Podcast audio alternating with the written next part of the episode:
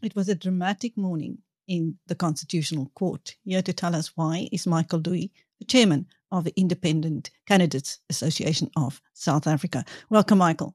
Hello, Chris. And um, just on your introductory statement, it wasn't a dramatic morning, it was a dramatic weekend for me waiting for the two judgments today. So I'm glad it's all over. You're getting me at a good spot.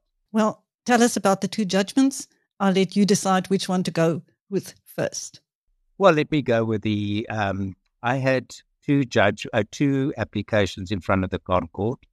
Um, the first one was the Independent Candidate Association, and that was about um, the the differentiation that for independent candidates to take part in our political landscape, independent candidates had to get double the votes of what a political party member needed to get. So for instance, um, if there's 16,000 voters, a political party needed to get 45,000 votes, while an independent candidate needed to get 90,000 votes to qualify. And so we always said that that wasn't a fair rationality. And so our arguments were based a lot on the rationality test, um, that the barriers to entry for a independent candidate was really not great. And so um, we really did an, an excellent application um, to the courts. And um, the ConCourt came out, they took three months for the judgment. And the ConCourt came out with really a very comprehensive judgment um, saying that they believe that um, there is rationality and the split of 200, 200, 200 members direct and 200 members um, compensatory that the Electoral Act as it stands passes that rationality test. So that was the basis of the judgment that they dismissed our case um, on a unanimous judgment, which really was very surprising to me um, because it's really not what we expected. So let me just um, maybe tell your viewers the complications of this. I think that's the that's really where the tire hits the tar. Um, the bottom line is, firstly, I'm wanting to say that um, it was a historic judgment. It was a judgment that forever and a day, um, it will stand the test of time because civil society needs to test these judgments. And this application or this whole issue of electoral reform comes for more than six years. That um, my first application I lodged in May, uh, and well, the 5th of December in 2017 already. And funny enough, exactly to today is six years because we specially lodged it on the day that Nelson Mandela passed. And can you believe it? He passed on the on the fifth, and the judgment was passed on the fifth. So um, it, it meant a lot to us, and I think he would be very proud of chivalry and the action of civil society to test these cases, you know, and to make sure that we're good custodians of the Constitution. So, secondly, this is has always been about constitutionality because we are a constitutional state. And I really believed and still believe that independent candidates are not feel fairly treated and that political parties have got more rights than a um, independent candidate.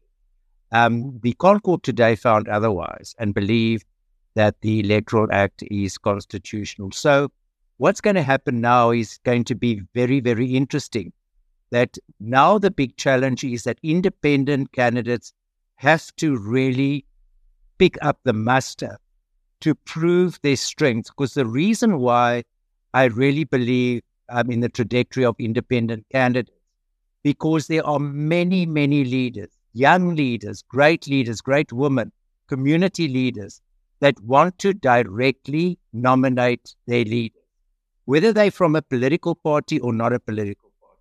but there's many leaders that don't want to be part of a political party. So independents need to have a fair playground. And that's why this act is so important to encourage independent candidates to stand.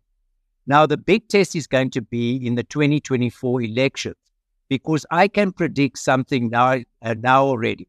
And please, BizNews, put it in your library because it's going to happen. And it's in our court papers, and I'd love to prove it. there are going to be facts that a independent candidate needs to get 97 90,000 votes for a seat and they get 67,000 votes and they don't get elected as a member of parliament but a political party with 43,000 votes will get a seat as a member of parliament now that could never be fair for independent candidacy if you think independent candidates have to fight on their own they have to get signatures. They must do everything on their own and they get 67,000 votes and they don't qualify, while a political party with 40 or 45,000 votes does get in. So that's going to be the test. I believe we're going to be proven right because we did our numbers, we had it checked by actuaries and things. The court felt that they couldn't interfere with what Parliament said and that Parliament must be divided, um, the 400 seats, 200, 200. So um, and that was a long story, Chris. I wondered if you could maybe just ask me some questions mm. before um, we move. Just regarding that, that you might, before I go on to our second application. Absolutely. Um, there were many independent candidates waiting for this judgment to decide whether they would risk standing. So, has this come as a big blow to their hopes? Well, you know, I think it's disappointing. Let me put it that way. I think the type of individuals that we're trying to attract as independent candidates must be your leaders of society, must be the person that can attract um, the 80, 90,000 votes. I mean, we've seen a lot about Zackie Achmat and some great leaders that are wanting to stand. Uh, Lindiwe Mazibuko, um, that are, is continuing, uh, uh, thinking of standing. And I've got a list of 29 independent candidates of very high profile that wanting to stand. Now, the big thing is I know that other political parties always say that don't vote for a small party or don't vote for one person, they're not going to make a difference. It's not the truth. I am test me that one person can make a difference. We need to enrich our democracy, our fabric of our society. And the more we have these debates, and the more we challenge our comfort zones and look at creative thinking, I believe the more vibrant our democracy. So, um, me being chair of the organization, um, uh, it is a little bit of a knock to us, but it hasn't dampened our, our commitment and our passion to do something about our great South Africa, to train and equip new leaders, new voices, new faces. Um, so that's really my heart about it. Um, it's my sixth year. I'm going to go 10 years to make sure that we've got a multi party democracy. Now, let's move on to better news. Tell us about the other judgment. Yes, the other judgment was the application with One South Africa movement. And that um, was an application that um, in the past, political parties always needed to get a thousand signatures to prove their constituency um, that they've got a constituency to, um, you know, that, that can vote for them.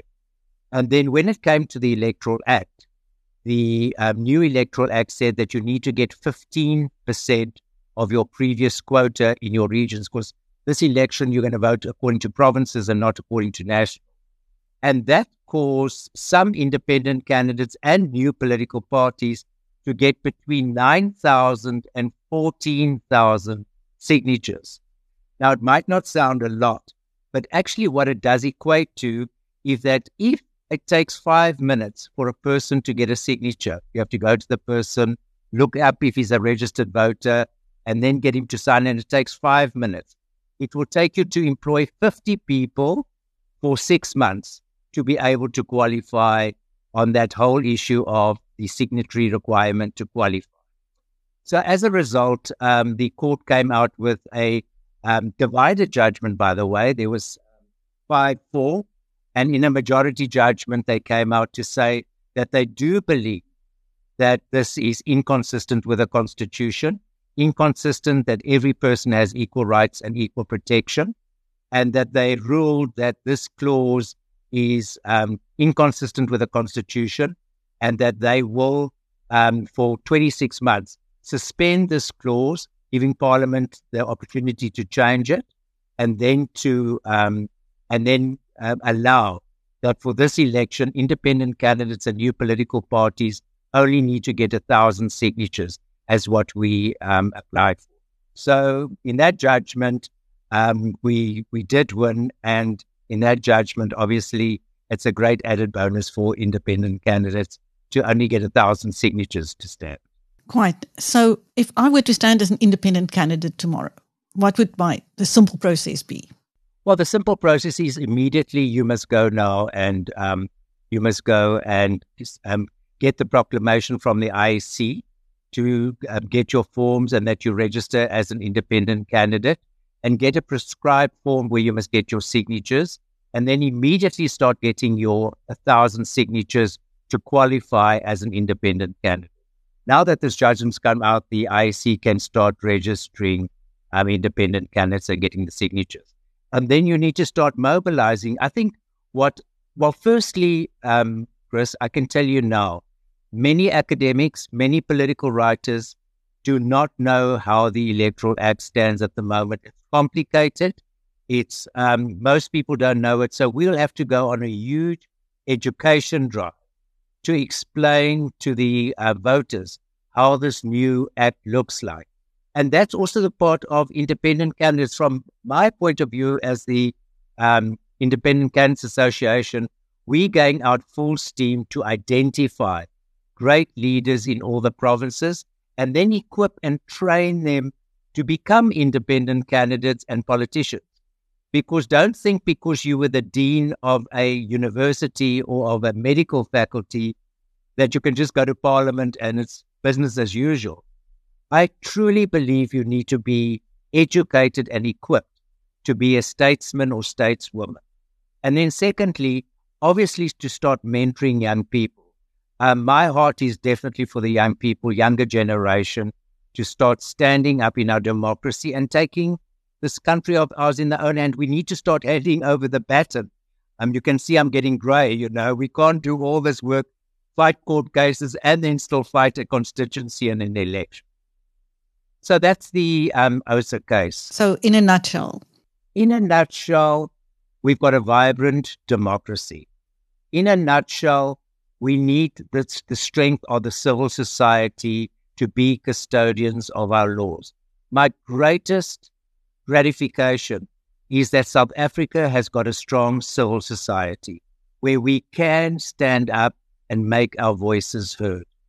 Thirdly, um, one of the researches I'm going to do is I really believe that Parliament failed when it comes to public participation. All these matters were brought before Parliament, the Standing Committee, and we could have stopped millions of rands of costs if they just listened to our public comments and not just ticked a box and threw, not saying they threw it in a dustbin, but that they really took our comments seriously because when it comes to civil society, there's no agenda. The agenda is to make a South Africa that really works. And we now, 30 years down the line, we see where South Africa is. I truly believe if we don't stand up as citizens in um, in our respective skills, experiences, and talents, we won't be the great country we want to. Thank you. That was Michael Louis, the chairman of the Independent Candidates Association of South Africa, speaking to BizNews after an eventful morning in the Constitutional Court, where two judgments were handed down that will affect the way independent candidates participate in next year's general election. Thank you, Michael.